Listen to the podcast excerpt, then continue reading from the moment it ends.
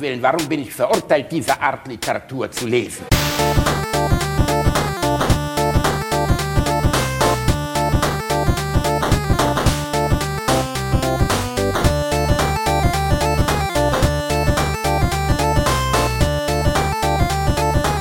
Ich lache niemals unter meinem Niveau. Hey, Ich wollte mal fragen, wie denn so? Hast du das Problem gefunden? ja, nach langer Suche habe ich es endlich gefunden. Und zwar, ich musste nur einen RAM-Riegel neu reinstecken und jetzt muss ich halt alles wieder zusammenbauen. Oh, da bin ich ja echt froh, dass das Problem gelöst ist. Ey, Du weißt ja, ich brauche den PC unbedingt. Jo, gerne. Oh, da fällt mir ein Stein vom Herzen. Ja, klasse. Und äh, dann wollte ich dich noch fragen, ob du als Dankeschön vielleicht deinen Rahmenregel auch bei mir wo reinstecken willst. Äh, was? Hm, ich hab da noch so ein paar freie. Wow. Das war ja, das war ja Story-Komplexität. Da, Ja. da würde ja Paul Thomas Anderson nervös werden. Das ist Wahnsinn, oder? Ja, das, ja, ja, das ist wirklich, hat mich ganz nervös gemacht. Das ist ja Wahnsinn. Ich musste Da nur haben ein- sich aber richtig Mühe gegeben. Und und wer kennt's nicht, ne? Der PC funktioniert nicht mehr, man musste nur einen neuen RAM-Riegel reinrammen. Ja, das ist, äh, ja, habe ich dir erzählt, dass ich vor, hallo erstmal meine süßen Mäuse, äh, hier ist Alliteration am Arsch, euer absoluter Lieblingspodcast, alles andere wäre verboten, ähm, äh, dass ich meinen RAM-Riegel, ich glaube, das erste, ich hatte meinen ersten Computer von Comtech in Gelsenkirchen, Comtech? ein Pentium 233, die gibt's glaube ich Oh, nie mehr. warte mal, gab, war das in Gelsenkirchen auch dieser, äh, dieser eine Computerladen, wo immer alle hingegangen sind? Nee, es gab einen Computerladen, den es heute sogar noch gibt, äh, direkt am an der äh, am, ja in der Innenstadt am Trolli. Ähm, da habe ich damals meine Xbox frisieren lassen, damit ich Ah. gebrannte Spiele spielen konnte und so. Ich weiß nicht, warum ich da nicht war. Ich habe den nach ich habe den Namen vergessen von dem Laden ehrlich gesagt, aber ich war dann halt bei bei Comtech und dann haben sie mir einen Rechner aufgesetzt und ähm, das war mein erster richtiger Computer. Vorher hatte ich so ein Fujitsu Siemens 233 Megahertz Ding vom vom Aldi und dann wollte ich irgendwie ein dickes gut. Teil mit 500 Megahertz und so haben für für Quake 3 und der lief, glaube ich, drei Monate überhaupt nicht. Aber ich konnte, weil ich so wenig Ahnung von Computern hatte, überhaupt nicht einschätzen, ob das jetzt an einem Computer liegt oder ob ich was falsch gemacht habe Ja, oder so. damals noch, ne? Heute Ja, ist das dann gab es auch so einen Befehl, du, du konntest ins BIOS gehen und konntest dann Hilf mir eingeben, dann hat er den Computer komplett neu aufgesetzt. Das habe ich, glaube ich, 20 Mal gemacht. Ach krass. Und dann habe ich mir, dann habe ich mir in der Vermutung, dass irgendwas falsch wäre, einen RAM-Riegel gekauft und habe den da reingerammt. äh, genau wie, wie eben beschrieben. Und äh, das Problem war, dass ich nicht wusste, wie das wirklich geht. Also wie man Aha. den wirklich einbaut. Und dann saß der nicht komplett drin. Ja, was dazu führte, dass der RAM-Riegel schmolz. Das war nicht so wirklich toll.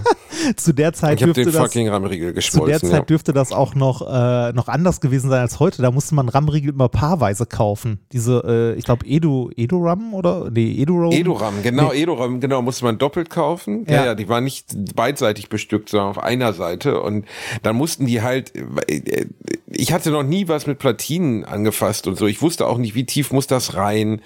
Ist das richtig, dass das so ein bisschen knirscht, während das in die Kontakte reinfährt und so? Und dann war ich zu vorsichtig, hatte den halt nur so halb drin und habe ihn dann eingeschaltet, echt, was dazu führte.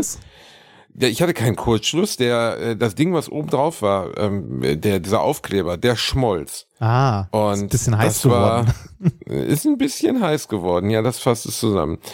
Und das war natürlich etwas scheiße, Aber dann, vorsichtig dann, formuliert. dann warst du eigentlich schon ganz gut ausgestattet. Ich erinnere mich, äh, da- das ist auch so erstaunlich. Man erinnert sich noch an seinen ersten Computer. Ne? Mein erster Computer war ein Pentium 75.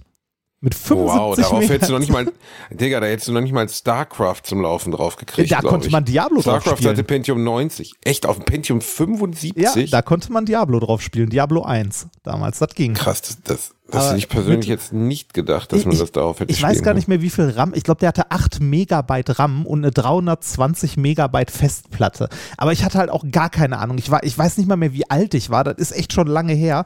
Und können. äh, Das man, kann doch, äh, darauf lief, lief Diablo? ja, das, Okay, müsste der, das müsste der gewesen sein. Glaube ich nicht, Rani. Also StarCraft war, war mein erstes Spiel und ich weiß noch genau, dass vorne drauf stand, lauffähig, also aus irgendeinem Grund weiß ich das noch, ich habe sogar die Verpackung noch in meinem Keller, lauffähig ab Pentium 90.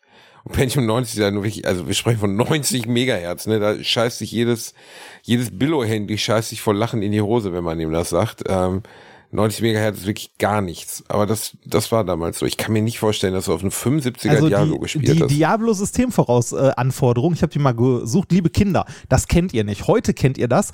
Ein Spiel läuft nicht flüssig. Damals hat man hinten auf die Packungen geguckt, ja, man hat Spiele in Packungen gekauft und hat geguckt, was denn da die Mindestvoraussetzungen waren, um das überhaupt spielen zu können.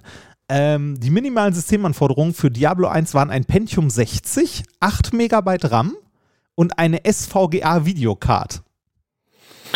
Wow, okay. Das Und ein, ist, und, das ein, und ein Double-Speed-CD-ROM-Laufwerk. ein Double Ein Speed. Double das, ist auch immer so, Speed, ja. das waren auch so Zeiten, als es komplett kryptisch war, was das eigentlich heißen sollte. Also was war One Speed, Double Speed?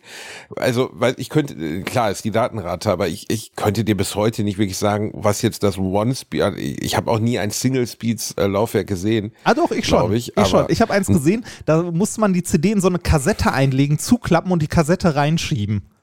Oh wow, das ist, das, also viele, äh, das ist finde ich ganz schön, dass wir, wir sind ja nicht seit der Urzeit der Computer dabei, also jetzt nicht so Ralph Baer Zeichen, aber wir sind zumindest seit, sagen wir mal, dem Amiga dabei. Das heißt, wir haben viel miterlebt, was für die heutige, klingt jetzt bescheuert, die heutige Jugend unvorstellbar wäre. Ja. Ja, also äh, äh, Diskettenwechsel ne, beim, beim, beim Amiga. Ey, ich weiß nicht, ob ich das könnte. Ähm, äh, äh, heute noch. Also ich habe mal hier im, im Computerspielmuseum, haben die Jungs mich eingeladen das- in Oldenburg. äh, und genau, die haben da ja ein paar OCM, Amigas ne? stehen. Ja, da, da hatte ich Genau, im auch, da hatte ich auch, da habe ich äh, Pinball Dreams gespielt, als ich mal da war. Leider viel zu kurz. Ich war vor einem Auftritt von Minkorrekt da. Ich muss da unbedingt so nochmal vorbei, wenn ich in Oldenburg bin. Wir sind mit Minkorrekt demnächst auch wieder in Oldenburg. Dann gucke ich mal, ob ich ein bisschen mehr Zeit mitbringe. Äh, übrigens eine dicke Empfehlung für alle, die mal in Oldenburg sind, im OCM vorbeizuschauen. Ähm, ich habe da Pinball Dreams auf dem Amiga 500 gespielt, weil alle PCs, die da rumstehen, kann man ja benutzen. Und da stehen dann auch Disketten und so daneben. Und ich war überrascht, wie unglaublich lang die Ladezeit von der Scheiße war. Unglaublich, unglaublich. Also wirklich zu einem Maße lang, wo du wirklich denkst, es kann doch nicht, also Ist es kaputt? ist es kaputt, genau, ist es, es, es muss kaputt sein. Es kann nicht sein, dass es so lange braucht. Ähm, das, das weiß ich noch sehr genau. Also, dass das unfassbar war, wie lange das gebraucht hat. Also, die Jungs haben mir Supercast, glaube ich, eingelegt. Ich weiß nicht mehr genau. Aber ich glaube, es war Supercast. Und leck mich am Arsch war das langsam. Also ich glaube anderthalb, zwei Minuten bevor der Ladebildschirm kam. Ich habe ja auch mal erzählt, dass eine meine die erste Amiga 3D Demo, die ich hier gesehen habe, war bei meinem Kumpel Christian. Das war ein 8080, also so ein Walker, der Ja. über ähm, über einen Tisch lief, also über einen Bürotisch oder sowas. Und äh, das war halt in 3D gerendert, super pixelig, keine Ahnung, 320 mal 240 und das waren, glaube ich, acht Disketten, die man einlegen musste, hintereinander. Also die wurde eingelegt, ins RAM Wow. geladen, wahrscheinlich komplett in den Arbeitsspeicher geladen, wieder rausgenommen, nächste Diskette. Und das für eine 15 Sekunden 3D-Demo. Und du hast da in dem Alter oder zu dieser Zeit damals nicht da gesessen und gedacht, was ist denn das hier für eine Scheiße, sondern du hattest diese Vorfreude, du hattest dieses, was uns heute auch echt verloren gegangen Das ist fehlt, ganz vielen oder? Dingen. Das ne? fehlt. Vorfreude, Ich- ja, Vorfreude also ich- ist weg. Ich, ich habe auch das Gefühl, also äh, die bei, bei viel, also bei manchen Sachen habe ich noch Vorfreude, also so bei Computerspielen oder so, aber bei wenig Sachen. Und äh, sowas wie eine, eine tolle Grafik ist nicht mehr was, was mich so begeistert wie damals. Man sieht das ja vielleicht auch so ein bisschen an diesem Revival der Indie-Spiele.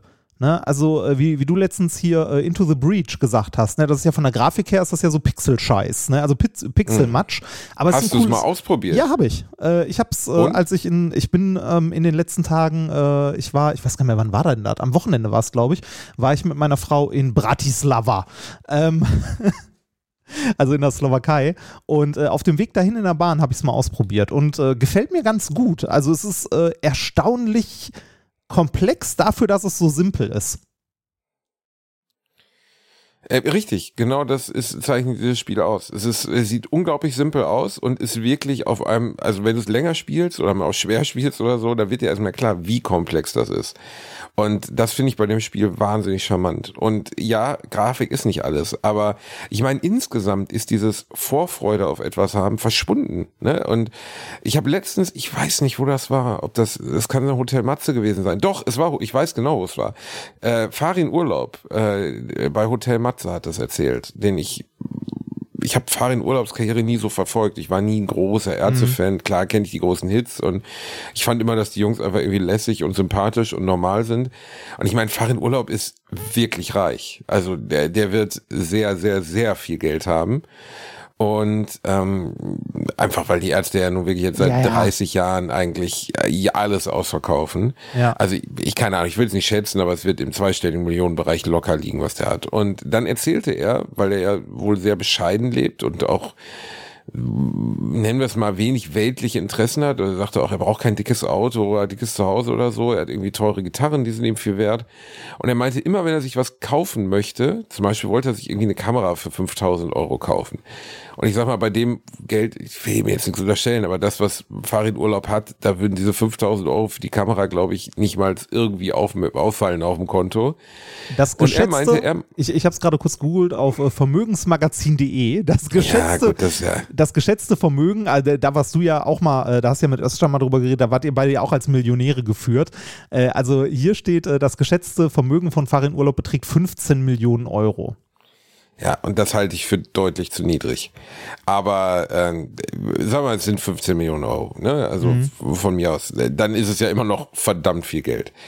Und äh, dass jemand, der 15 Millionen Euro hat, sich Gedanken darüber macht, ob er sich für 5000 Euro eine Reisekamera von Canon oder so kaufen kann, zeugt ja erstmal von einem relativ gesunden Wertesystem und davon, dass der offensichtlich nicht vergessen hat, was Geld für andere Menschen bedeutet. Mhm. Und das, was ich am spannendsten fand, was er erzählte, war, dass er sich immer Ziele setzt, wann er sich das dann kauft. Also er, ah. teilweise wartet er auch lange dann.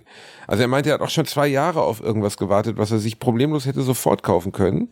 Einfach mit der Begründung, ich, ähm, ich will was erreicht haben. Ob es jetzt, scheißegal, ähm, ob es jetzt ist, ich äh, habe äh, keine Ahnung, eine Million Platten verkauft oder ich habe diese Halle ausverkauft oder irgendwas in der Richtung. Und wenn er das erreicht hat, er hat jetzt kein genaues Ziel angegeben, dann gönne ich mir das als Belohnung und dann kann ich mich auch mehr darauf freuen.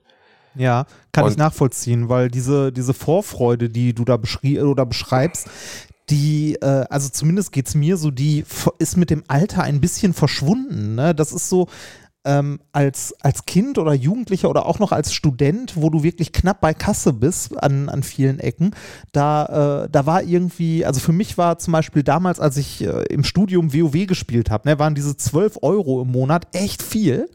Also mhm. da, das habe ich mir dreimal überlegt, ob ich jetzt einen Monat lang äh, zock oder nicht. Und heute ist das halt nicht mehr so. Ich schwimme jetzt auch nicht im Geld, aber ähm, es ist äh, alles, äh, also alles auf diesem Level, so ne, irgendwie einen Monat Netflix, ein äh, Computerspiel, das gerade neu rausgekommen ist, das kann ich mir leisten, ohne dafür sparen zu müssen.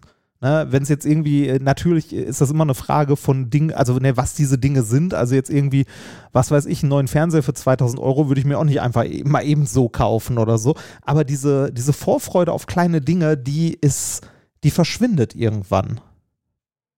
Genau, weil es beliebig wird. Ne? Und, ja, genau. Äh, äh, klar kannst du, äh, kannst du das nicht zurückholen künstlich. Ne? Also diese Vorfreude erst recht, die du als Kind hattest, kannst du nicht zurückholen künstlich. Mhm. Aber ein bisschen mehr, ein bisschen bewusster Dinge zu konsumieren, ein bisschen bewusster ja, vielleicht auch auf da Sachen hinzusparen oder sich drauf zu freuen oder so, das kann, glaube ich, echt nicht schaden. Ja, oder sich bewusster zu machen. Ich glaube, das ist ein Ding, was viele, vielen Leuten fehlt. Mir unter anderem in vielen Hinsicht, also in vielen Sachen auch, äh, sich zu überlegen, was einem überhaupt Freude bereitet. Also, ne, was, äh, also, wann. Also, ich merke das immer, wenn ein geiles Videospiel rauskommt. So, als ja. The Last of Us 2 rauskam zum Beispiel, äh, wo ich mich wirklich zwei, drei Jahre drauf gefreut habe. Ja. Äh, weil ich gedacht habe, ey, das ist die Fortsetzung von dem Spiel, ähm, das ich äh, verehre und das eins meiner Lieblingsspiele ist, will ich unbedingt sofort haben, hatte ich auch sofort. Da weiß ich noch, das, daran erinnere ich mich, da habe ich mich gefreut. So, da habe ich gedacht, geil, jetzt habe ich das. Und dann war es auch der Fall, wovor ich am meisten mich befürchtet habe, ist von meiner eigenen Blödheit, dass ich dann anspiele und liegen lasse. Ja, habe ich, ich auch. das ganz oft bei Sachen mache. habe ich auch und gemacht. Genau, ich habe es auch noch nicht durchgespielt. Äh, ich habe es durchgespielt. Ah, okay, am, am, an einem, äh, ich glaube in anderthalb Wochen habe ich es durchgespielt. Sehr, sehr lang. Ne? Und mhm. Das, das hat mich aber, und dann war auch danach so dieses Gefühl dieser Befriedigung. So, das ist eins der Spiele, die man auch durchspielen muss, um sie im Ganzen zu begreifen.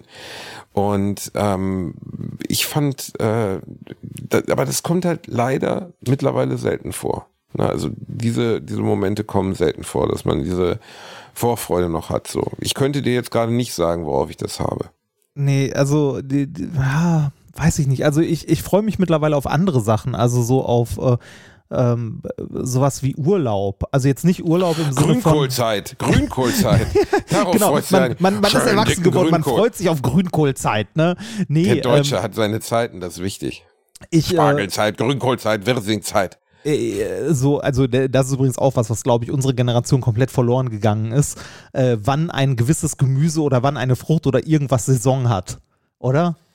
Mm, Ja, schon, aber es ist nicht, mm, also natürlich war es bei unseren Großeltern, weil die auch näher an der Erzeugung waren. Ja. Also meine, meine Großeltern haben nicht auf, der, auf dem Feld gestanden, aber da war es irgendwie schon bewusster und da war ja auch, da kriegtest du halt zu manchen Jahreszeiten manche Gemüsesachen Ja, nicht. genau. Und Punkt. das, das So. hast du heute Und das ist ja anders so heute, nicht, ne? also zumindest nicht mehr so hart. Ich meine, ich kann Aber jetzt trotzdem, wenn die Spargelzeit kommt, dann Ja, äh, stehen schon natürlich. viele deutsche Mittelständler im Vorgarten und haben eine Erektion. Also das Ja, darf man natürlich. nicht vergessen. Ne? Da steht der Spargel. Spargelzeit. Kleine- es keine wirklich- Frage. Ja, also es gibt kaum etwas, was in Deutschland äh, eine unisonere Begeisterung aus, aus, äh, auslöst, als Pisse stinkt für ein paar Monate. ich hasse Also, Spargel. Ich finde das widerlich, das Zeug.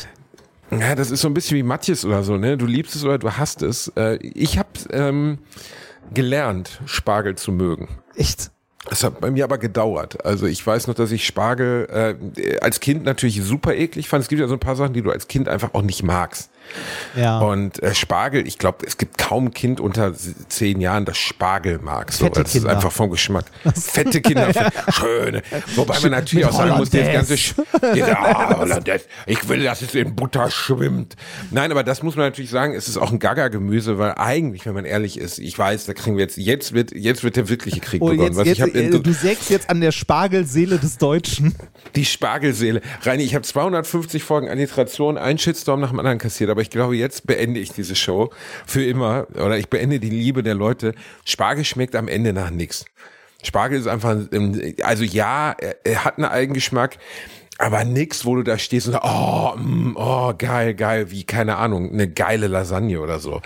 Am Ende funktioniert Spargel halt nur in Kombination mit was anderem so. Und dann ist es auch lecker und ja, ne, aber ich finde dieses Gewichse darauf immer wieder irgendwie erstaunlich, dass die Leute dann so abgehen. Und mein Onkel, der so Pseudo-Feinschmecker ist, der hat mal, werde ich nie vergessen, als ich 10, 12 Jahre alt war, an Ostern für die Familie Spargel gekauft. Und ich komme ja aus einem Haushalt, ähnlich wie bei dir. Deine Eltern konnten ja wenigstens kochen, meine konnten das ja gar Nein, nicht. meine Eltern konnten Ähm, überhaupt nicht kochen. Meine Eltern konnten gar nicht kochen. Die, also Ah, echt, deine Mama? War die nicht voll die Hausfrau so? Überhaupt nicht. Ja, meine, meine Mutti war halt so die klassische Hausfrau äh, mit fünf Kindern und so, aber trotzdem konnte die nicht kochen. Also nicht, nicht Okay. besonders gut. Die konnte so, also was man in großen Mengen quasi für die Familie kocht, so, so Eintöpfe und Suppen. Na, Bollo. Das, nee, genau, ja, Bollo. so, so was ging. Aber ansonsten konnte meine Mutter überhaupt nicht kochen und ich habe sie auch früher als Jugendlicher dann mal so gefragt, so, Mutti, wie wäre denn, wenn wir mal das und das ausprobieren?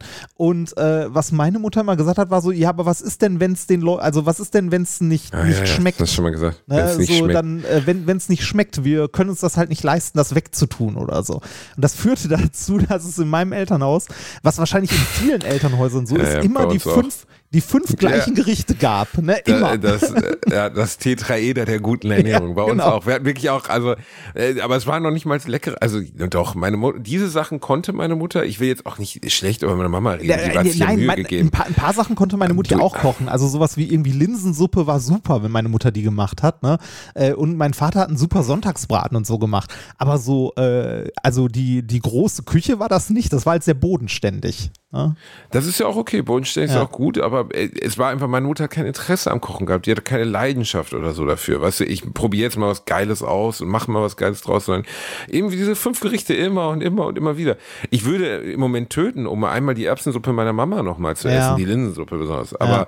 da, so ist das dann halt. Ne? Solche Dinge fehlen einem dann. Aber Ja. äh, was ich eigentlich sagen wollte, war, ähm, die, äh, wo kamen wir jetzt her? Spargel, genau. Ja, und dann kamen hat mein. Onkel, genau, wir kamen vom Spargel. Dann hat mein Onkel diesen Spargel besorgt, so, ähm, für, Summe X, ich weiß nicht mehr, wie viel es war. Ja, und das ist ja auch mal so ein aber auf jeden Fall die Scheiße, 300 oder 400 Mark. die Scheiße also so richtig kostet viel Geld. Unsummen, ne? Weil die ja von, äh, von äh, Lohnsklaven quasi, also Stell ja, dir mal vor, wir würden es nicht von Lohnsklaven Ja, machen ist- lassen, wie aber teuer ma- es dann wäre. mal, mal ganz ehrlich, ne? Äh, der, der Spargel ist doch sowas wie das Schweinekotelett von Tönnies, oder?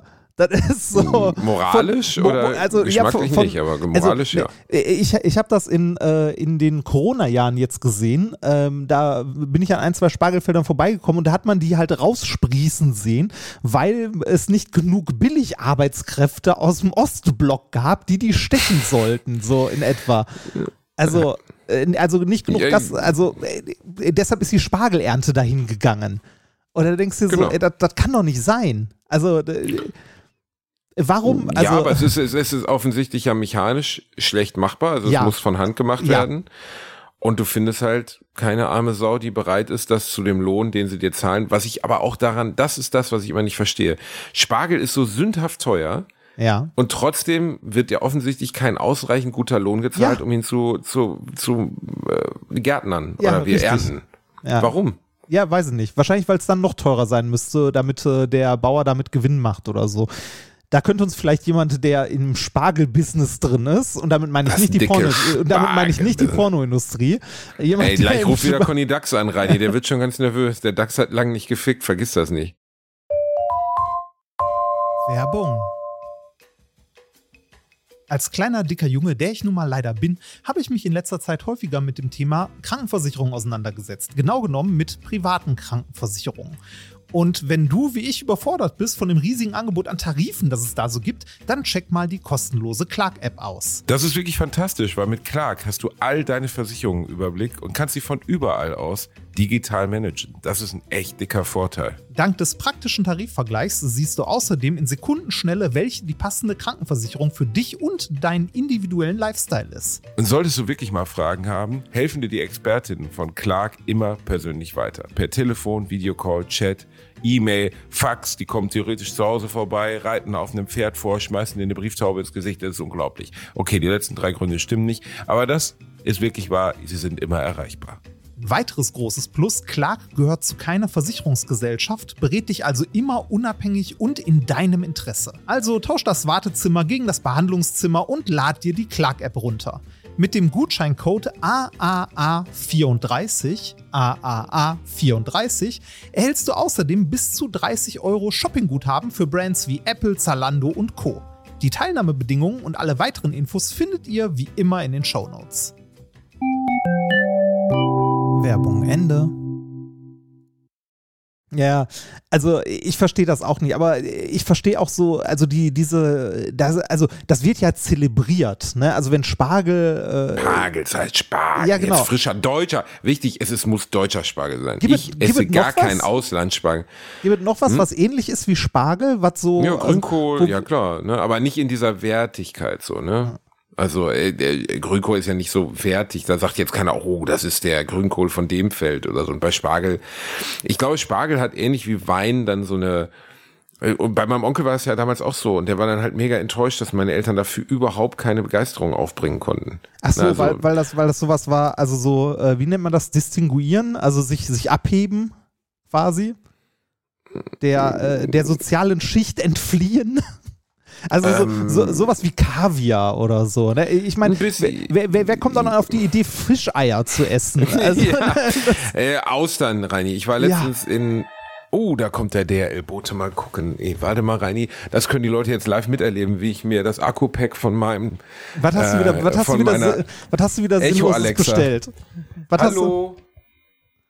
Alter, Einfach ernsthaft? unten hinlegen. Das ist so, danke. äh, äh, passiert dir das eigentlich bei Bratwurst und Baklava auch? Dass ich ständig Sachen aufmachen muss. ja, zum Beispiel. Hier, ich bin für den Versandhandel. Ich denke auch noch an, an Ja. den armen Amazon, an die armen Amazon-Leute. Den geht's ja auch, also der Jeff Bezos habe ich letztens gesehen, dem geht's auch nicht so gut. Der hat Äh, ja diese dem neue Yacht gebaut und da sind ja auch, nee, der geht ja dem, so, also ist ja auch Chef? anstrengend. Ja, ja, der, der hat ja eine neue, neue Yacht gebaut und so und dann gab's da Streitereien drum, wo er die langfahren darf und so und da habe ich gedacht, jetzt unterstütze ich die mal wieder ein bisschen. Oh, hast du mitbekommen, dass Tim Cook in München war? Ja, unglaublich unangenehm und das mit Kai, ja. Uh, da schellt er Ist noch schon mal. wieder, Warte mal. Ja, wir haben ja mehrere Türen. Ne? Ist ja erstmal übers Außengelände. genau, die, die, die lange Einfach Einfahrt hoch. Dankeschön. Das ist unglaublich. Danke dir. Das ist maximal unprofessionell. Jetzt hör doch mal auf, Reini. Die Menschen sollen doch an meinem Leben teilhaben. Es geht ja. ja. nicht wie bei dir, dass du in so einem Kokon lebst. Und gleich, du, geht, irgendwo und gleich geht der der Rasierer an und du rasierst dir noch die Eier oder so. Ne? So, es muss alles mit drauf. Wenn du wüsstest, wie oft ich das schon bei Folgen gemacht habe, Reini. Der Mhm. Busch muss weg. Jedenfalls, Tim Cook war in München und ist mit Kai Pflaume, mit unserer Ehrenpflaume, mit unserem deutschen Repräsentationskai. Wie, Ist wie warum? Also warum? Ja, das, das, das muss ich echt zugeben, habe ich mich auch gefragt. Ich kenne Kai Pflaume ja persönlich und ich kann wirklich nichts Negatives über diesen Mann sagen. Das ist einer der freundlichsten, charmantesten, nebenbei auch bestaussehendsten Männer, die ich kenne. Ähm, der ist wirklich eine, eine Seele von Mensch. Kai ist ein total netter Typ. Aber ich habe auch keine Ahnung, warum der Tim Cook was Oktoberfest führt. Ich weiß, weil der hat halt viele Deals und viel Werbung und kennt viele Leute und so. Aber Tim Cook da rankommen ist jetzt, ich, ich, ich will jetzt nichts behaupten, aber ob Tim Cook weiß, wer Kai Pflaume Ich ist, äh, so weiß nicht, ich, ich glaube nicht. Äh, ich habe äh, dazu noch ein äh, kurzes Video heute gesehen, wo Tim Cook in den Apple Store in München geht und die Leute anfangen zu applaudieren, als er reinkommt. so, was zur Hölle? Danke Gottes Konsum für alles, was du uns geschenkt hast. Ja, äh, hat nur noch gefehlt, dass irgendwie zwei Kinder in Kleidern verkleidet äh, dem Was irgendwie überreichen. einen Kelch und ein Brot oder so in die Hand drücken oder sowas. Das ist ein bisschen unangenehm, ne? Ja, ein bisschen. Aber gut, ne, also pff, äh, die Leute, also Tim Cook ist ja ein, ein Neutrum, wenn man ehrlich ist, oder? Also viel weniger spektakulär als dieser Typ geht ja nicht mehr. Ja, das, also mich hat das damals überrascht, als der, äh, die, also als der ähm, äh, Bill, äh, Bill Gates wollte ich jetzt schon sagen, ähm, als er die Führung übernommen hat und ähm, äh, warum fällt mir jetzt der Name nicht ein? Steve Jobs. Steve Jobs, richtig, genau. Äh, als er Steve Jobs quasi abgelöst hat äh, und äh, die, also für mich ist äh, Tim Cook auch so, so, so der, der graue Opa, so ein bisschen. Und der hat halt diesen charismatischen äh, Showmenschen abgelöst. Ne, also die, diese Apple Keynotes mit, ähm, äh, mit Steve waren halt immer Ja, so, äh, so bombastische Bla und plötzlich steht da so ein Typ, der irgendwie, der könnte auch Werbung für die deutsche Rentenversicherung machen. Das Der könnte auch bei der deutschen Rentenversicherung arbeiten. Ja, Ja. also ja, ich glaube, es war programmatisch die richtige Entscheidung, weil auf jemanden, der so ikonenhaft und ich will das gar nicht wertend sagen. Also du Ja. kennst ja oder weißt ja, dass ich jetzt ich bin kein Verehrer von von Steve Jobs. Ich glaube, das war ein sehr schwieriger im weitesten Teilen sogar ein Mensch, den man nicht unbedingt gekannt haben will. Ja, ich- persönlich ich glaube auch, dass der man eher unangenehm war. will.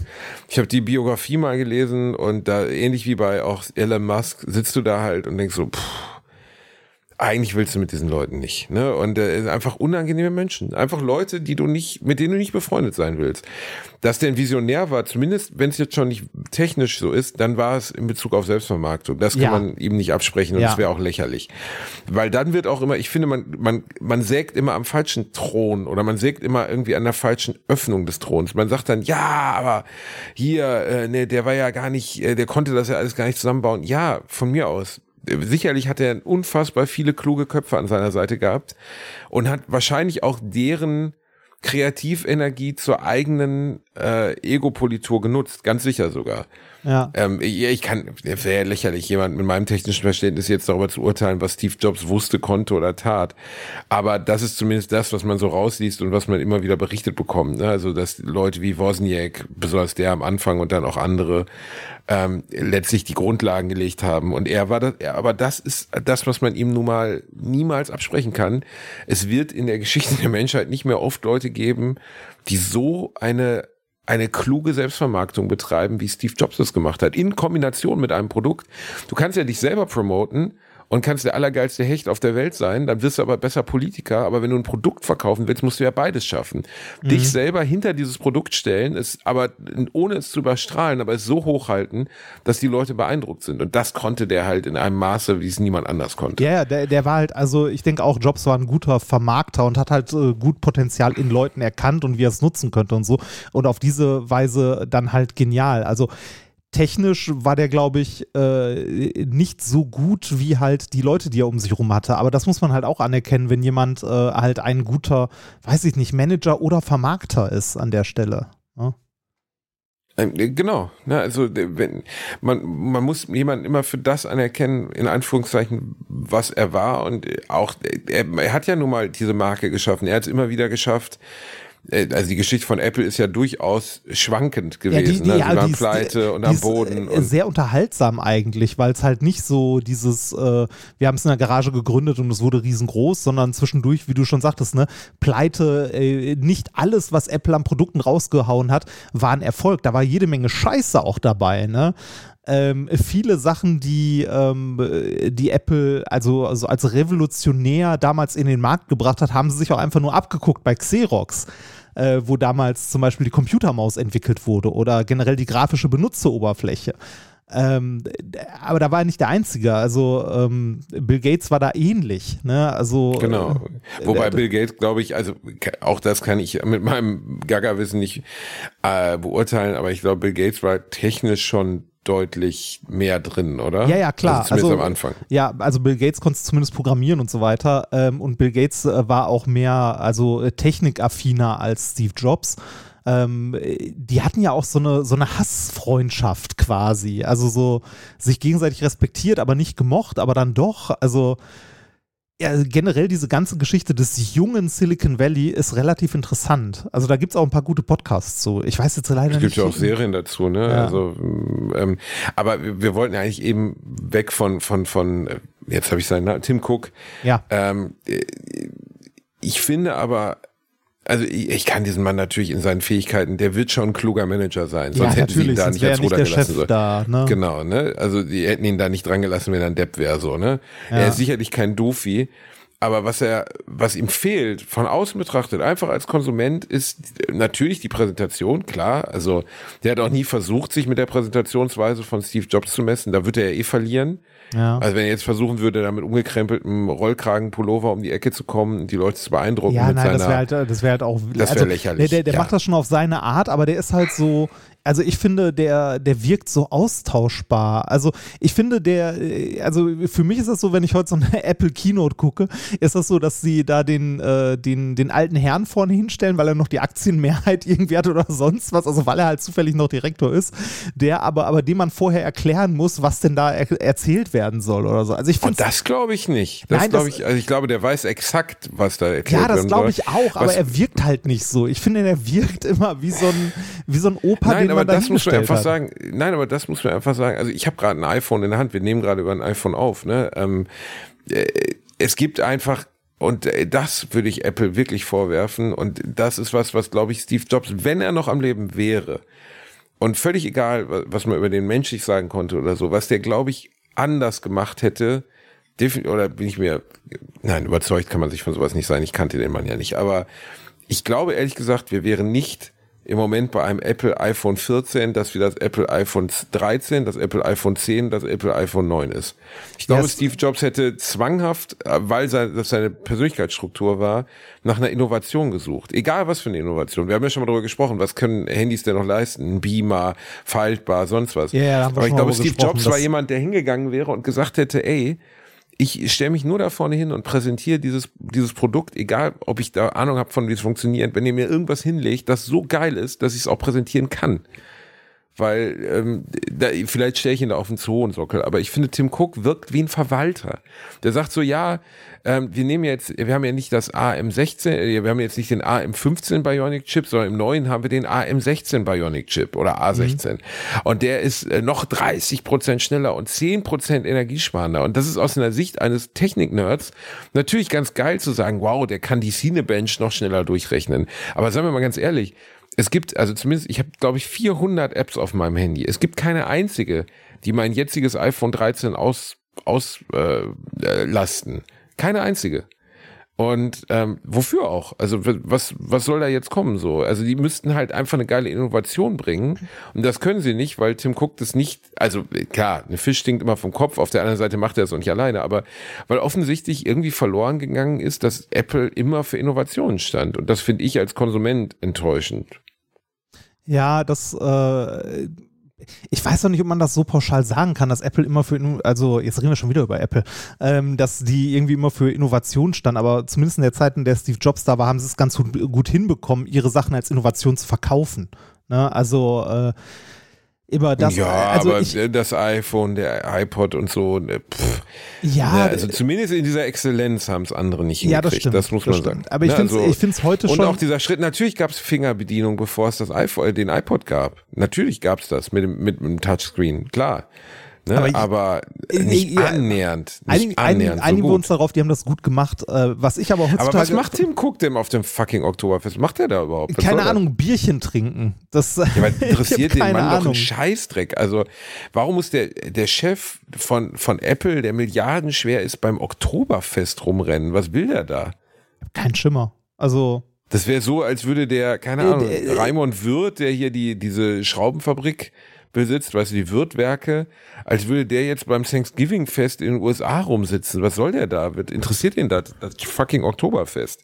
Was für mich übrigens, da habe ich ja letztens in Bratwurst Baklava schon mal drüber gesprochen, ein absolutes Rätsel ist, diese Veranstaltung. Aber ich habe so viel Hassmails auch wieder bekommen. Echt?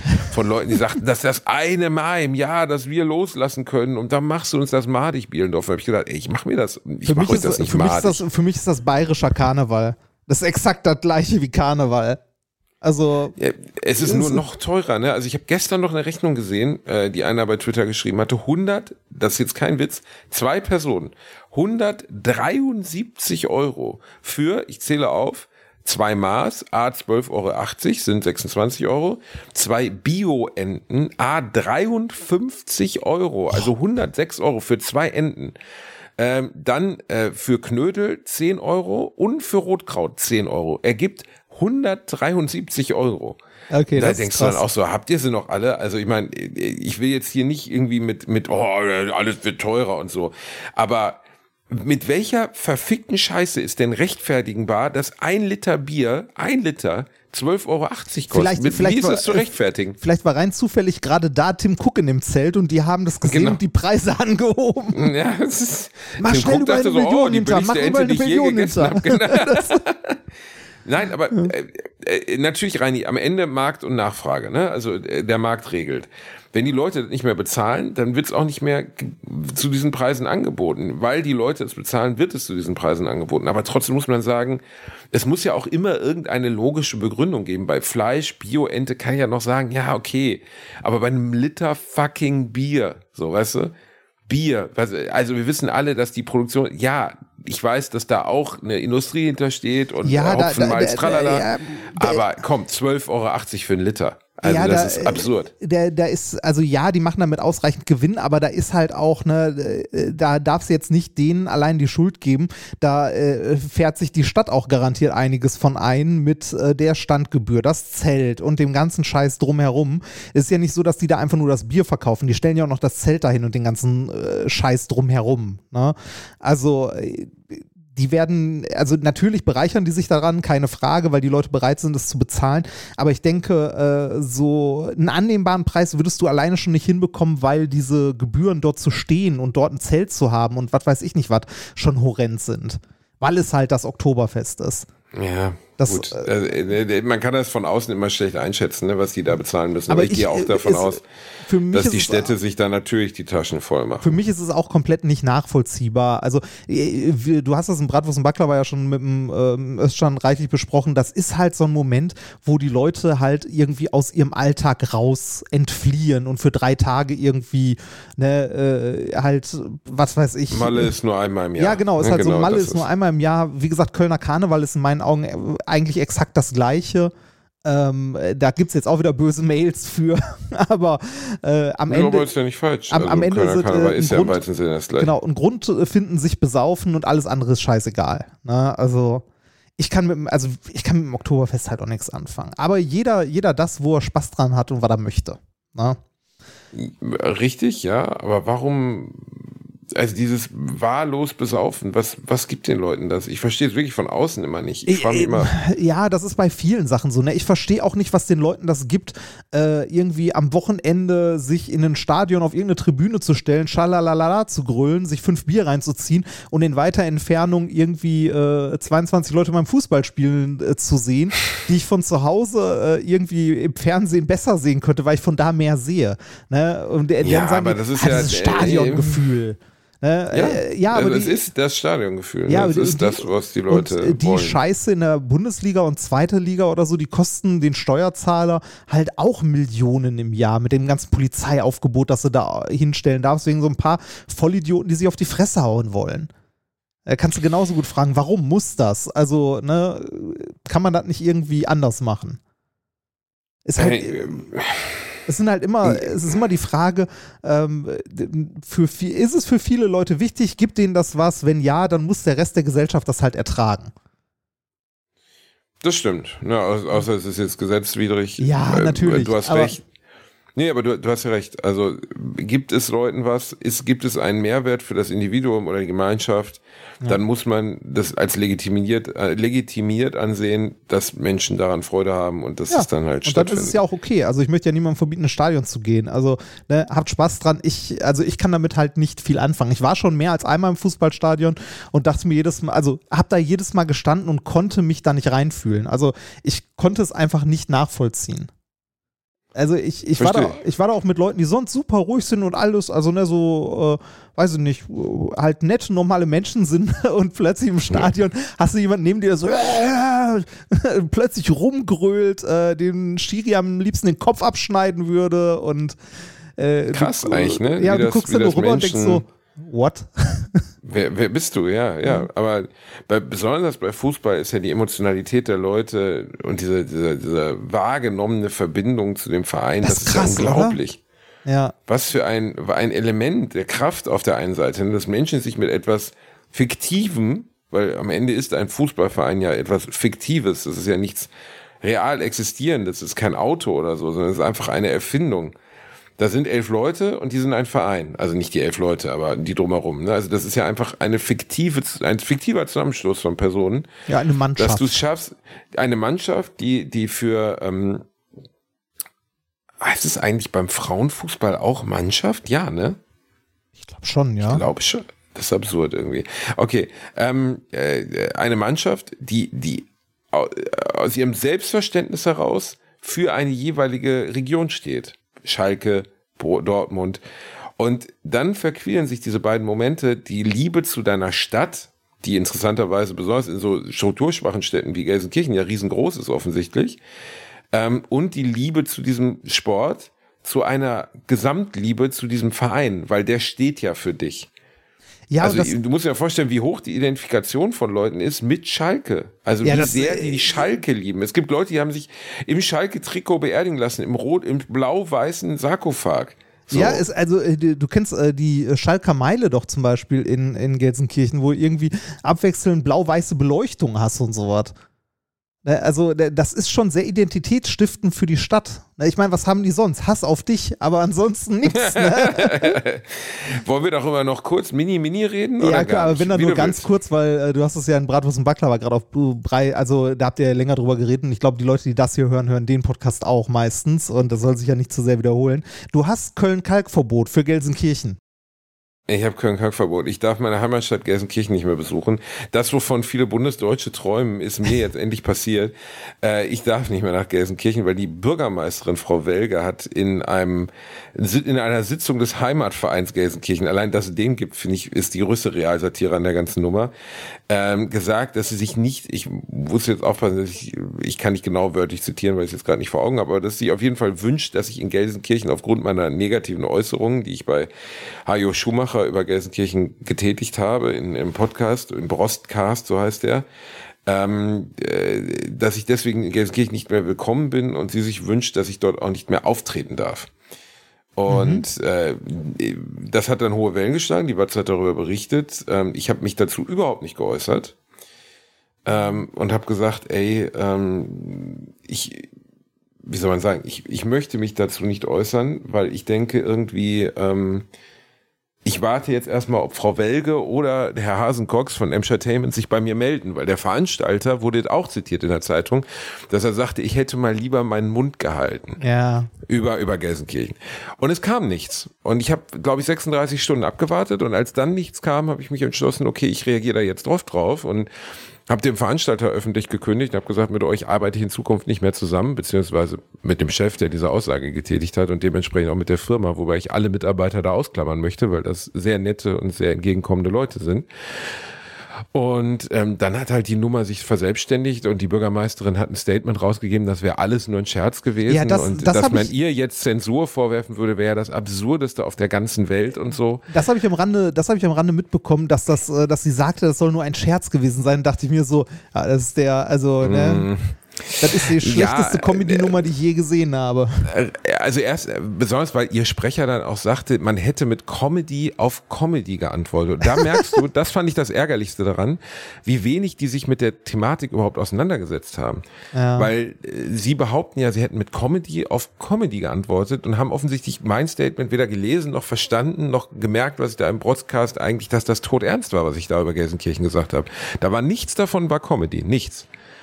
Also Ja. ich habe halt gesagt, dass Gelsenkirchen äh, heruntergekommen wie sonst nur was ist, dass es mir im Her in, in der Seele weh, also das Mini-Variante, in der Seele weh tut, was mit dieser Stadt, aus dieser Stadt geworden ist, in der ich aufgewachsen bin, die ja früher schon strukturschwach war und dass es eigentlich einen kompletten Neustart braucht, um diese Stadt irgendwie zu retten.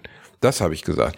Und wenn dann ein Sprecher sagt, ja, aber die Frau Bürgermeisterin, die hat ja nur mit Comedy auf die Comedy von einem Comedian reagiert da habe ich echt gedacht, wollt ihr mich eigentlich, also, weil da siehst, sie haben gar nicht begriffen, worum es geht. Ne? Ja. Sie haben sich gar nicht damit auseinandergesetzt. Und das empfinde ich als Hybris. Das finde ich arrogant. Und ich fand auch, ehrlich gesagt, die, die Reaktion von ihr, anstatt, also das ganze Problem wäre sofort gelöst gewesen, wenn sie nicht mit, es war nur ein Scherz und man soll mich jetzt hier mal nicht auf Zensur festlegen, wenn sie einfach gesagt hätte, das wäre doch die simpelste und auch selbstkritischste Lösung gewesen. Ja, ähm, ich habe da was gesagt beim Heimatverein aus der Lameng heraus. Ich meinte das nicht vollkommen ernst. Ich war natürlich enttäuscht darüber, was Herr Bielendorf Ja, über genau, seine kannst Heimatstadt sagen, ich, gesagt hat. ich war kurz verärgert, aber das ist natürlich nicht so Ja. gemeint, dass er jetzt wirklich, ne, also da habe ich mich versprochen oder ihn- von Gefühlen Genau, leiten nein, äh, lassen ja, oder so. Ja, aber nicht, nicht versprochen, sondern einfach sagen, ich habe ich hab aus der Lameng was gesagt, was mir im Nachhinein leid tat. Ich habe so nicht gemeint. Herr Bienhofer ist natürlich immer in Gelsenkirchen willkommen und ähm, äh, wir freuen uns, wenn er nächstes Jahr wieder hier auftritt und vielleicht können wir ihn davon überzeugen, dass Gelsenkirchen doch nicht so schlimm ist, wie er es wahrnimmt. Ja. Zack. Das ganze Thema wäre abgehakt gewesen. Ich- ich folge was macht Frau sie? Ja, war nur ein Scherz. Wie kann man denn so eine Zensur? Und denkst du so, ey, das ist so unsouverän. Wie kann denn, solche Leute haben doch Berater. Ich habe keine Berater. Ich habe niemanden, der sich mit mir hinsetzt und sagt, Basti, sag lieber das, sag lieber dies. Aber wenn du Bürgermeisterin bist, dann hast du doch einen, der neben dir sitzt und sagt, hör mal, Garen, wir machen ja so, wir äußern uns jetzt in dieser Art und Weise. Ja, aber die Frage ist, wer deine Zielgruppe ist. Ne? Wer sind denn deine Wähler? Sind deine Wähler, äh, ne? also sind äh, deren Wähler dein Publikum oder befindest du in dieser Bubble statt? Ne? Also es ist ja bei, bei Politikern oder sehr, sehr häufig bei vielen Politikern auch peinlich, wie die sich bei der Jugend anbiedern und so. Also ohne, ohne zu wissen, worum es überhaupt geht oder was da überhaupt los ist oder so. Und ich glaube, das äh, geht auch in die Richtung, dass die einfach, also dass du in, in deren oder in auch der Beraterbubble einfach nicht stattfindest, quasi. Ja? Äh, Aber äh, es ist ja, also für mich war es, war es schön zu sehen, wie viele Menschen dann sich an die Seite stellen und sagen, ey, äh, liebe Bürgermeisterin, so geht's aber nicht. Ja, also klar. jetzt von oben herab zu sagen, hier sind irgendwie für uns als Stadt, hier sind Leute nicht mehr willkommen, weil sie unsere Stadt, die du repräsentierst ähm, als Bürgermeisterin, ähm, weil sie sie kritisiert haben, weil ich habe nicht Würzburg kritisiert. Ich habe keine strukturstarke Stadt mit einem guten Stadtbild kritisiert, sondern ich habe die Wahrheit über meine Heimatstadt gesagt. Ja. Und 90 Prozent der Leute, die mir schrieben und die auch die der Watz geschrieben haben, ich habe auch die Leserbriefe gelesen, die Watz hat mir natürlich auch ein bisschen was von den Zuschriften erzählt, haben mir komplett zugestimmt. Ich habe ja nicht gesagt, fackel das, das Drecksloch ab oder so, sondern ich habe gesagt, ich, mir tut's in der Seele weh, was aus meiner Heimat geworden ist und was kann man machen, damit es wieder gut wird. Und dann kommen Leute und sagen, ja, aber der Bielendorfer, der wohnt ja in Köln, der guckt ja von außen da drauf. der hat ja keine Ahnung, der ist ich, ja nie ich hab's, hier. Ich hab's gehört, äh, die, äh, die gute da, also die Oberbürgermeisterin von Gelsenkirchen wohnt in Xanten. Ich wusste, also, also- also, also das wahrscheinlich ist das bei mehreren Ämtern so oder so, aber ich wusste gar nicht, dass das geht. Ich dachte, als Ja. Bürgermeister muss man auch in der Stadt wohnen, von Du der man doch nicht bescheuert. Bürgermeister Äh, die, ist. die schöne Kohle, die du als Bürgermeister verdienst, die willst du doch nicht da für eine Stadtwohnung in Pur ausgeben. Da wohnst du doch viel schöner in Xanten. Die wird für ihre Geschäfte trotzdem öfters da sein müssen, aber es ist ja, auch das ist schon seltsam. Und weißt du, was das Allerskurrilste an der ganzen Nummer war? In den Leserbriefen, die in der Watz erschienen sind, ähm, war, waren vier Leserbriefe, die für mich waren, also sehr deutlich für mich, über die ich mich freue und bedanke. Und einer, der richtig persönlich beleidigend war. Also so im Sinne von Schmalspurkomiker, der immer die gleichen Sachen erzählt, bla. Und dann lese ich den Namen darunter weil mein Vater mich darauf hingewiesen hat und das ist ein guter Freund meiner Familie, der auf unser, der auf unser Familienfest ich, zu Gast war. Ich hätte deinem Also Vater aber auch zugetraut, dass er den schreibt. ja, das wäre wenigstens noch lustig gewesen. Aber das ist ein guter Freund meines Onkels, bekannt in Gelsenkirchen, ehemaliger Schulrektor. Und der kennt mich sehr gut, der kennt meinen Onkel sehr gut, der kennt meine Eltern sehr gut. Der ist seit 50 Jahren mit meiner Familie befreundet und hält es wirklich für notwendig, der Zeitung öffentlich so einen Brief zu schreiben? Da habe ich auch gedacht, Buschi, wenn wir uns das nächste Mal, also das ist ein Mann von 70 oder so, wenn wir uns das nächste Mal beim, beim nächsten Fest von Onkel so und so begegnen, werde ich aber mal ein paar Takte dazu sagen, wie stilvoll ich das finde. Weil er hätte mich auch anrufen können, er hätte ja auch sagen können, hör mal Basti, ich bin nebenbei auch SPD-Mitglied. Ich bin übrigens ehemaliger SPD-Wähler, also die Vorwurf an mich ist völlig absurd, aber gut. Ähm, und ich, ich bin auch im Heimatverein und von mir aus, ich baue hier Gelsenkirchen alleine mit den Füßen wieder auf. Das wäre ja okay, aber du schreibst doch keinen Leserbrief an die Zeitung, damit 100.000 Leute das lesen können, wenn du die Person persönlich kennst und auch mit der Familie. Also es, besch es beschädigt ja oder beleidigt ja nicht nur mich, sondern ähm, auch meine, meine Familie. Ich bin froh, dass meine Mutter nicht mehr am Leben ist, weil die wäre richtig gekränkt gewesen, weil die kennt den Mann, seit sie fünf Jahre alt war. Die sind in einer Straße aufgewachsen. Und dann denkst du auch so, das ist doch, fand ich sehr stillos. Aber jeder wie er will. Ne? äh, übrigens, Frau, äh, ich folge Frau Welge jetzt auf Instagram. Oh, die gibt's bei Instagram? Ich Ja, dachte, die gibt's hat nur bei Facebook. Nein, die hat einen Instagram-Account. Oh, da muss ich aber mal gucken, ob da. Also bei Facebook haben ihr wirklich sehr, also jedes Bild, das sie bei Facebook mittlerweile postet, wird wieder, wird immer wieder unterschrieben mit, ist Bielendorfer jetzt eigentlich wieder willkommen in, in Gelsenkirchen oder muss er für immer wegbleiben und so? Und ich fand das sehr, ich finde das sehr lustig. Ja, das ist sehr lustig, aber ne, am Ende, also er war halt am Ende eine Situation, die sie nicht äh, souverän oder ordentlich gelöst hat. Ne? Äh, Ja, man muss sie dafür auch nicht auf den Scheiterhaufen stellen. Nee, das ist alles richtig. Aber äh, man muss auch sagen, also das, ich habe ja jetzt auch über die Zeitung hinaus mal meine Hand ausgestreckt und habe gesagt, Frau Welge, äh, ich bin durchaus bereit, äh, dass man, sagen wir mal, äh, darüber nochmal spricht oder darüber nochmal eine positive ah, Kommentarfunktion auf ihrer Seite ist abgestellt. Ha. Das hätte mich jetzt auch gewundert, wenn die da noch an wäre. Für die neuen Posts ist sie aus. Ähm, warte mal, äh, bla bla bla. Ja, der letzte Beitrag, der noch kommentierbar war, da steht dann direkt drunter. Aber wie immer macht sich über Gelsenkirchen lustig, dann ist die Karriere direkt zu Ende, nicht? Und danach die Dinger durfte man nicht mehr kommentieren. Das ist ja herrlich. Jedenfalls, was ich sagen wollte, ist, ähm, äh, nachdem ich auch, also die wird die Zeitung auch gelesen haben, wo ich gesagt habe, hey, das, was ich gesagt habe, dazu stehe ich, aber ich hätte da mir einen souveräneren Umgang mit gewünscht, wäre eigentlich eine Meldung vom Rathaus gewesen, Herr Bierendorfer, wir kriegen das wieder ausgebügelt und alles wird gut, hätte ich für klug gehalten, aber auch das kam nie. Es kam gar nichts. Also so, ich weiß nicht. Ich finde, äh, am Ende am Arsch geleckt. Mir ist da so was von äh, Rotze egal, was jetzt irgendeine Politikerin äh, darüber denkt, Ja, sagt sag mal, oder sag mal so, du hast, du hast direkt ein Thema für die ersten Shows, die wieder in Gelsenkirchen spielen. Ne? Also, Ja, also äh, wir sind Und ja mal- gerade, mal- und- und mal äh, die ehrlich, Leute also- warten gerade noch. Ich hoffe, dass wenn diese Folge erscheint, endlich, weil das ist nämlich eins der Probleme. 90 Prozent der Spielstätten in Gelsenkirchen sind in städtischer Hand. ah, Da muss ich jetzt wirklich nicht mehr antreten. So weiß ich auch, ist halt so. Also suchen Ja. wir jetzt eine Alternative, was aber gar mal nicht so ganz einfach ehrlich, ist. billigere und bessere Werbung hättest du doch nicht bekommen können. Ja, ich, ich kann mich über diese ganze Nummer nicht beschweren. Ich stehe nicht als Doofsachser da und ich habe hab versucht, mich da so fair wie nur möglich zu, zu äußern. Ich habe nur, ich, ich hab, bin nur nicht abgewichen von meiner Meinung und das würde ich auch nicht Ja. tun, weil das wäre unseriös. Du kannst nicht was äußern und danach sagen, also ich finde diesen Move zu gehen mit war alles nur ein Spaß, das ist kindlich. Das ist, das ist vierte Nein, Klasse, natürlich das ist absurd. man, man darf ja auch äh, das ruhig benennen, wie es ist. Ne? Ich meine, die Ruhrgebietstädte sind alle am Arsch, ne? Und das seit Jahren. Also äh, ich, ich fand das immer geil, wenn ich von einer, äh, von der Uni aus ähm, zu irgendwelchen Physikertagungen in äh, zum Beispiel irgendwo in Dresden oder so war und dann irgendwie den Nachrichten oder so in Social Media mitbekommen habe, wie Leute halt rumgeheult haben, dass da ja alles kaputt ist und so. Und dann dachte ich auch immer so, ja, komm mal bei uns vorbei, das ist auch nicht Ja, besser. Ne? das ist- Das ist so, äh, also äh, auch, Dresden ist mittlerweile eine wunderschöne Stadt geworden. Ja, genauso genau. Und, wie äh, äh, und- also der Soli hat sich in Dresden, Leipzig und manchen Regionen Sachsens wahnsinnig toll ausgewirkt. Ne? Das darf ja, man nicht und, vergessen. Also äh, und das Ruhrgebiet, also das war ja auch schon mal im Gespräch, ne, den äh, Soli äh,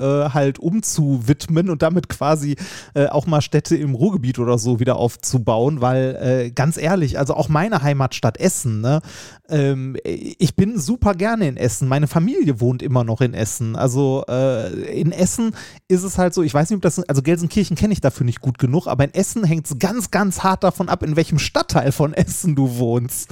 Ja, Wenn in du- Gelsenkirchen gibt es einen ja, schönen in, Stadtteil. In Essen, Buhr, in, ne? Essen, in Essen ist es so, je südlich, desto reich. Also, ne, äh, wenn du im Süden wohnst, da kannst du schon, äh, also da, da kannst du auch als Millionär gut wohnen. Da haben ja auch die ja, und Aldis damals gewohnt Essen, und so. genau, und plus das Essen sich ja auch strukturell entwickelt hat. Ja, ne? ja, Also auf, jeden, Fall. Also Essen hat den Strukturwandel ganz gut weggesteckt. Andererseits hast du aber auch Stadtteile so im, äh, im Norden, also sowas wie Altenessen, äh, wo äh, die Sprünki zum Beispiel auch groß geworden ist, oder Altendorf, äh, stadtnah im Norden, wo ich groß geworden bin. Ähm, also ich habe im letzten Jahr mehrmals über Essen-Altendorf gelesen, weil sich irgendwelche Großfamilien zu 300 Leuten auf die Fresse gehauen haben. also das ist Altendorf Ja. mittlerweile. Das, äh, auch das ist Realität, aber grundsätzlich ist das, was du sagst, natürlich, ähm, äh, oder wa- was ich dazu gesagt habe, ist, dass alle Städte im Ruhrgebiet natürlich am struggeln waren und sind. Ja. Ein Duisburg, ein Essen, ein Bochum, aber alle diese Städte haben enorme Konjunkturprogramme aufgesetzt, haben, haben Regionen komplett neu aufgerollt. In Dortmund gibt's mittlerweile so schöne Ecken, in Essen gibt's so schöne Ecken. In Dortmund, äh, in, in Gelsenkirchen gab es immer Bur. Bur war ja auf der anderen Seite des Kanals so gesehen oder auf der anderen Seite hinterm Stadion, bla bla bla. Und galt immer als die Upper East Side. Und selbst Bur geht langsam vor die Hunde. So. Ah, also selbst das ist nicht mehr so gut, wie es vorher war. was, was hat Gelsenkirchen denn anders gemacht, als jetzt sagen wir mal, äh, als. Also es äh, gibt wahnsinnig viel Vetternwirtschaft, wird mir immer wieder von allen Seiten berichtet, das kann ich nur von außen beurteilen. Also das wahnsinnig viel über Klünge und wahnsinnig viel über Deals und dann landen einfach Millionen in Ecken, wo sie nicht gebraucht werden oder es werden Sachen finanziert. Letztes Jahr haben sie irgendwie für 100.000 Euro vor die Sparkasse einen Plastikweihnachtsbaum gestellt mit so riesigen, also das war kein Weihnachtsbaum, der hatte keine Tannennadeln oder so, sondern sah halt einfach scheiße aus und kostete wahnsinnig viel Geld ähm, äh, mit so riesigen Plastikkugeln, die so leuchteten. Und äh, kein Gelsenkirchener fand das schön. Und trotzdem wird es halt gemacht. Irgendein Stadtplaner sagt, ja, wir hier den Künstler XY. Und der kommt, der baut das dahin. Und dann sind mal wieder 100k Flöten, die man in irgendein geiles Projekt, das irgendjemand gebrauchen könnte, investieren hätte können. Und das ist eine Minimal äh, Minimalsache. Also da geht's ja um ganz anderes, um bei einer Stadtentwicklung. Und du, wie, gesagt, so viele Gelsenkirchener, die dort leben, dort gelebt haben, haben mir zugestimmt haben gesagt, ey, äh, beschimpf nicht den Boten, beschimpf die Nachricht. Also geh nicht hin und, und äh, ich habe nur das gesagt, was alle denken. Und dann, dass Leute dann sagen, ja, aber der Bierendorf, der wohnt ja schon nicht mehr hier. Ja, in Gottes Namen so. Also ich bin auch kein Stadtplaner, ich bin nicht Bürgermeister, ich bin einfach nur jemand, dessen Familie und Freunde noch dort leben und der auch ganz ehrlich sagt, im Zustand, in dem die Stadt jetzt ist, würde ich dort auch nicht leben wollen. Ja. Was ist daran illegitim? Also, ist doch okay, das zu sagen. Tatsächlich, ähm, ich äh, habe letztens auch mir nochmal aus verschiedenen Anlässen äh, halt äh, Wohnungen in Richtung Ruhrgebiet und so angeguckt und ähm, Gelsenkirchen war auch so, wo ich so dachte, so, pff, oh, weiß nicht.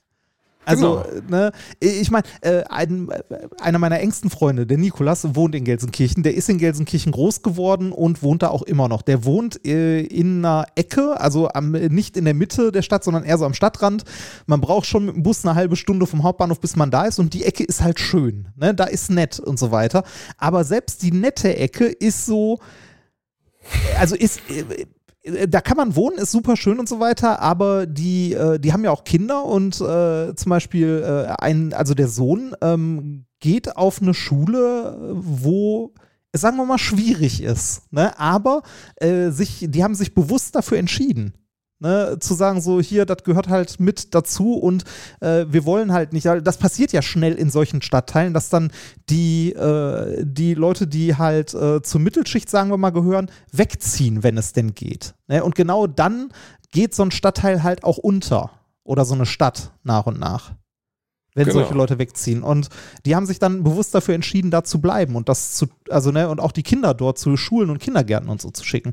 Natürlich könnte man es leichter haben, aber ähm, ist halt auch so ein äh, Und du kannst dir natürlich in Gelsenkirchen aufgrund der mangelnden Attraktivität der Stadt andere Dinge leisten, als du dir in anderen Städten leisten Ja, kannst. Du natürlich. könntest dir, ähm, ich habe mal geschaut, äh, einfach nur aus Interesse irgendwie vor ein paar Monaten mal, du kannst dir ein Haus mit acht Wohneinheiten zentrumsnah kaufen für 300.000 Euro. ja, Für 600 Quadratmeter Wohnen, also die du dann vermieten kannst. Ja. Du findest halt noch nicht so viele Mieter, die, die solvent sind und Bock haben, da zu wohnen. Aber in Köln würde so ein Ding drei Millionen kosten. Oder mehr. Locker. ja. Oder mehr. Ja, Ne, ja, das das- heißt, äh, ja, aber, und dann schreiben ja, Köln ist auch so hässlich. Ja, Köln ist auch so hässlich, aber trotzdem wollen die Leute hier leben, weil hier abseits dessen, dass es städtebaulich scheiß hässlich ist, trotzdem viel passiert. Du, du, hast halt in, du hast halt Infrastruktur ne, in anderen Städten. Also ich, ich habe ja mittlerweile in einer Menge Städten gewohnt. Ne? Also ich habe in, äh, ich in Köln gewohnt, also okay, ein bisschen außerhalb, aber immerhin in, äh, in Köln. Ich habe in, In Essen Zündorf. gewohnt. Äh, Ja, äh, ich habe in, äh, ich hab in Essen gewohnt, ich habe in Ludwigshafen gewohnt, ich habe auf dem Dorf gewohnt, irgendwo in Hessen. Ähm, ich habe in Neustadt an der Weinstraße gewohnt, in Landau und so. Und äh, die Städte waren schon hart unterschiedlich. Ne? Also Beispiel Landau, die Ecke, in der wir da gewohnt haben, die war nicht schön. Aber Landau hatte eine Innenstadt, äh, wo man hingehen konnte, die halt hübsch war, wo man sagen konnte, komm, wir gehen Kaffee trinken oder ein Kino, wo man hingehen konnte. Neustadt war an sich wunderschön als Stadt. Also Neustadt kann ich jedem empfehlen. Äh, da zu wohnen war echt hübsch. Dagegen Ludwigshafen Ludwigshafen äh, war der Stadtteil, in dem wir gewohnt haben, ähm, also beziehungsweise wo ich immer noch wohne, also wo der Wasserturm steht, der ist halt hübsch. Ne? Der, da ist nett, da ist nur nicht viel. Ne? Da gibt es halt äh, keine Cafés oder so. Da musst du zur, zur Nachbarstadt quasi, nach Frankenthal fahren. Da fährst du mit dem Fahrrad irgendwie eine Viertelstunde hin und da ist dann wieder hübsch. Ludwigshafen selber ist das letzte Drecksloch. Also mal ganz ehrlich, Ludwigshafen geht gar nicht. Das ist das Ruhrgebiet der Pfalz, kann man sagen. Das ist wirklich hässlich. Ja, Ne, Und äh, ja, es, also äh, am Ende musst du halt immer gucken, ähm, äh, wir haben ja den Luxus, wir können mit unseren Jobs hinziehen, in Anführungszeichen, wo wir wollen. Ne? Also wir, wir müssten ja nicht irgendwie unserem Job hinterherziehen im Wesentlichen. Äh, Das empfinde ich als großen Luxus, ist es auch. Ähm, den hat man ja normalerweise nicht, sondern du entweder du wohnst irgendwo, wo dein Job ist, oder du wohnst zumindest nah genug, um hinpe äh, hinpendeln zu können. Ja? Und ein großes Problem dieser Städte, die halt so am Arsch sind, äh, ist, dass da auch keine Jobs sind, weil da auch keine Firmen mehr sind. Also w- wen Genau. gibt's, wer, wer sind die größten Was in Arbeitgeber? Gelsenkirchen, heute noch gelesen, eine Farbenfirma in Gelsenkirchen 55 Arbeitsplätze schließt. Und das ist ein kleiner Arbeitgeber, ne? Also Pilkington, Solarhersteller, er ist schon vor zehn Jahren aufgegeben. Die Arbeitgeber sind nicht da. Die, die Arbeitslosenquote ist eine Katastrophe. Natürlich würde ich mir das als externer, damals dort Lebender anders wünschen. Ja. Aber, ne? Äh, äh, Das sind eben die Leute, die ich kritisiert habe, die diese, diese Wege einstellen müssen. Und also wenn du mit dem normalen Gelsenkirchener Bürger sprichst, äh, jetzt so aus dem mittelständischen Bereich in meiner Familie, also Leute, die dort noch leben und im, in verschiedenen mittelständischen Jobs arbeiten, Versicherungen, sonst was, dann werden die dir geradeaus sagen, dass die Führungselite also die, die, nennen wir es mal, die Leute, die jetzt in einer Ratssitzung sitzen oder so, nicht den Eindruck machen, auch nur annähernd zu verstehen, was für ein Problem ähm, diese Menschen haben. Also, oder was, was für ein Problem die, die Bev Bevölkerung hat. Die leben in einer Blase, Also- wie in sehr vielen ungleichen, ungleich verteilten Gesellschaften. Also ich habe das Gefühl, Gelsenkirchen hat den Strukturwandel nicht so gut geschafft wie zum Beispiel Essen. Also Essen hat, wie Nee, gesagt, nee, ja das auch, haben wir schon besprochen, überhaupt Ja. nicht. Null, Ja. gar nicht geschafft. Also in, äh, in Essen, also Essen hat irgendwann äh, den, also Essen war ja auch mal Teil irgendwie Kulturhauptstadt Europas oder so, weil die es irgendwie geschafft haben, wahrscheinlich hatten sie, hatten die es auch einen Ticken leichter, ähm, äh, den Fokus auf Kultur zu legen, halt Museen. Also du hast Museen in, äh, in Essen, was mir nie bewusst war, das Volkwang-Museum. Das ist, äh, äh, für mich war das immer so, ja, ja, das ist das Volkwang-Museum, äh, ne? äh, bis mir dann irgendwann bewusst geworden ist, das ist ein äh, Museum in Anführungszeichen von Weltruf. Ne? Da- Da hängen halt äh, Gemälde, die Millionen wert sind in dem Ding. Und das ist dir halt nicht bewusst, weil es für dich so ein alltägliches Teil gewesen ist. Ne? Oder ähm, die Essener Philharmoniker oder das Grillo-Theater und so. Also diese ganze Kulturlandschaft, die es in Essen gibt, ähm, die hat Essen irgendwie geschafft, ähm, ja, zu vermarkten ist vielleicht das falsche Wort, aber irgendwie attraktiv zu machen. Ähm, Genau. äh, dazu muss man auch sagen, dass in Essen äh, wahrscheinlich historisch bedingt äh, riesige Firmen sitzen. Ich weiß nicht, ob die auch Steuern zahlen in Essen, weil nur weil die da sitzen, heißt es ja nicht, dass sie da Steuern zahlen. Aber ähm, in Essen hast du so Firmen sitzen wie äh, E.ON, ähm, RWE oder jetzt Innogy. Äh, Hochtief sitzt in Essen. Coca-Cola saß früher in Essen, bevor die nach Berlin gezogen sind. Ähm, und Ja. äh, Krupp. Also ThyssenKrupp. Aber das meine ich, Gelsenkirchen war in den 60er Jahren aufgrund des Wirtschaftsaufschwungs und der Stahl- und Kohleindustrie die Vorzeigestadt des Ruhrgebiets. 400.000 Einwohner, heute sind es noch 200.000. Ah. Ne, also äh, das war die Stadt, äh, äh, sie war nicht sauber, das muss man nicht so tun. Also Georg Kreisler hat schon in den 60er Jahren über Gelsenkirchen gesungen und zwar sehr abfällig. Ne, ähm, äh, also äh, wir sind das, äh, I don't know, Erdgasparadies, ich krieg's nicht mehr zusammen, aber kann man googeln, Kreisler, Gelsenkirchen, äh, ist wert sich anzuhören. Ähm, aber sozio oder ökonomisch, sozioökonomisch war das eine ausstrebende Stadt und dann hat man ganz viele falsche Entscheidungen getroffen. Ja.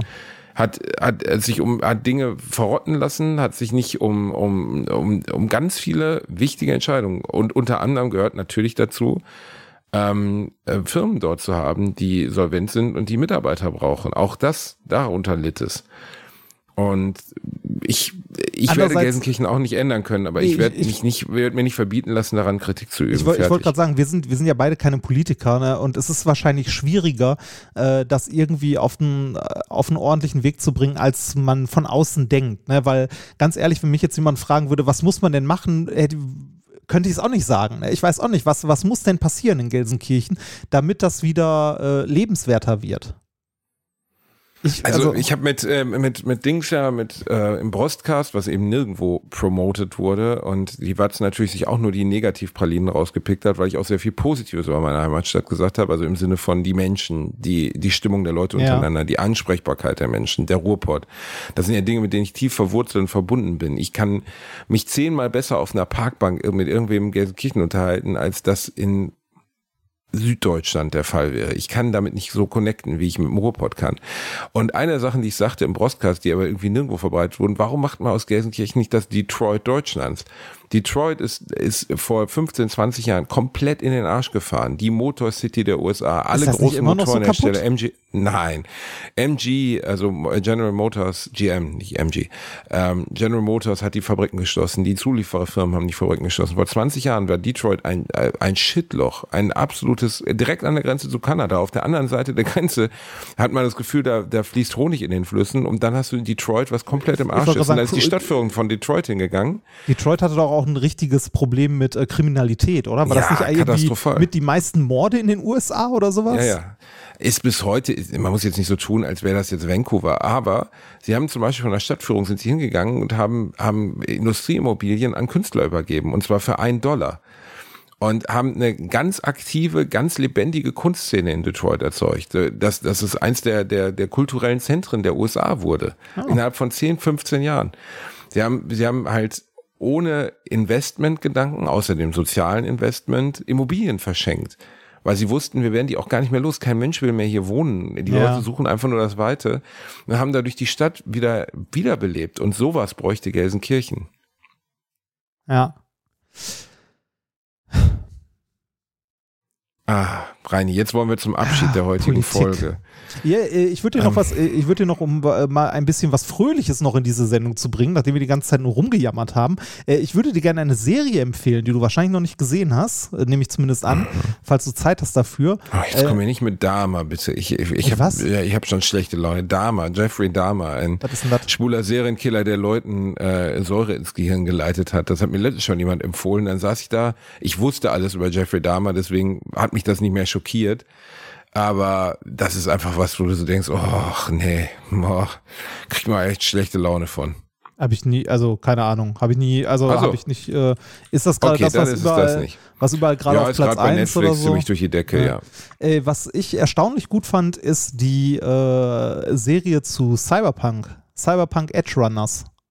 Ja, ja, das stimmt. Hast, hast du was davon gesehen? Habe ich nicht Also, gesehen, aber haben meine Jungs alle berichtet, dass es total toll sein soll. Ja, Ich bin ja nicht so der Comic und ne, ist ja nicht so meine Welt, aber ich glaube schon, dass es mir gefallen würde. Ja, aber also Cyberpunk Edge Runners ist echt gut. Das ist viel, viel blutiger, als ich gedacht habe. Also, äh, man könnte so einen äh, so einen Counter mitlaufen lassen, wie viele Köpfe explodiert sind.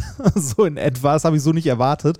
Äh, aber von der Story her auch ganz gut. Und ähm, wenn man das Spiel gespielt hat, also es ist ja, äh, spielt ja im gleichen Universum und ist ja im Grunde auch angelehnt an das Spiel, beziehungsweise äh, von CD Projekt Red zusammen mit äh, Studio Trigger heißen die, glaube ich, gemacht worden, das Ganze.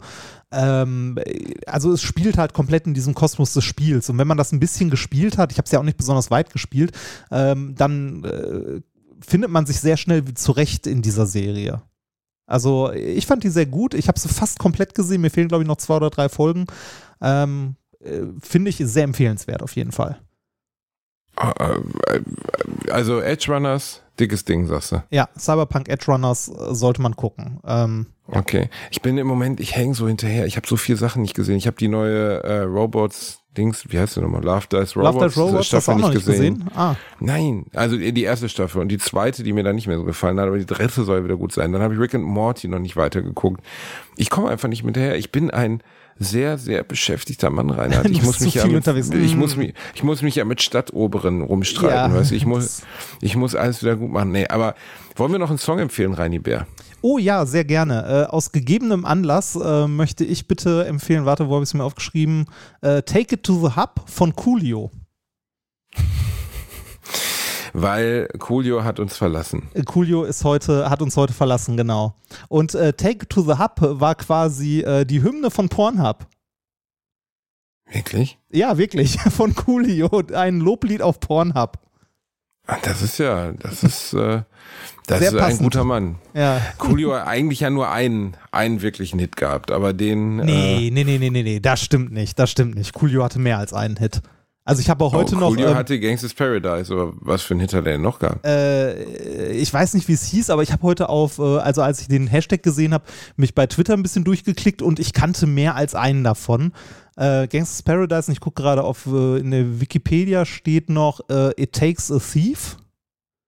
So heißt das Album. Achso, hier ist das Glaub Album, warte mal, Gangsters Paradise, was haben wir denn da? Da sind die Singles. Äh, Gangsters Paradise, Too Hot, Fantastic Mhm. Voyage, I Remember, Mhm, mhm, äh, The Winner, okay, ah, See You mhm. When You Get There. Ja, See You When You Get There war, glaube ich, noch sowas wie ein Mini-Hit, ja. Ja, also dreimal Ist ja auch Gold. nicht schlimm. Also ein Welthit ist ein Welthit, ne? Also, Ja, aber äh, es war definitiv noch mindestens ein anderer dabei, den du auch sofort erkennen würdest, wenn du ihn hörst. Ich weiß leider nicht, wie er heißt. Aber äh, ja, Ich höre mich heute mal, wenn ich in der Badewanne liege und in meiner, in meiner eigenen Selbstzufriedenheit bade, werde ich mich mal durch die Diskografie vom lieben Coolio hören. Äh, ein viel zu früh gegangener Musiker mit einem besonderen Haarstil. Vielleicht sollten wir uns einfach aus der Referenz an ihn nächstes, nächste Woche solche Haare schneiden lassen, Reini. Oder ist das dann schon Cultural Appropriation? Ich weiß nicht. Ich glaube schon. ich. Äh, Ist dir auch egal. Ja, das ist mir tatsächlich scheißegal. Ich finde, äh, also da, da äh, also, äh, Kult, also Thema kulturelle Aneignung ist nochmal was, wo wir eine ganze, eine ganze Stunde drüber reden können. Ähm, oder einfach auch sagen können, äh, ich bin an der Stelle, äh, weiß ich nicht, ich, äh, ich sehe das kritisch, beziehungsweise ich finde es teilweise lächerlich, aber äh, kommt auf den Zu- Gesamtzusammenhang an, würde ich sagen, ne?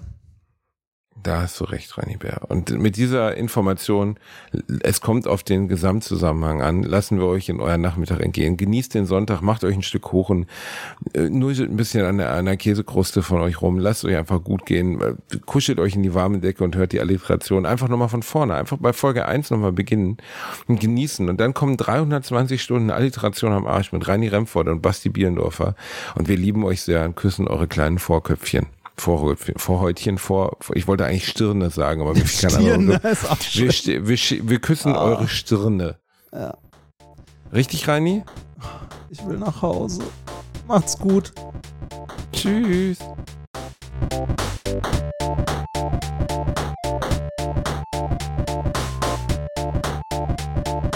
Ich habe gelacht, aber unter meinem Niveau.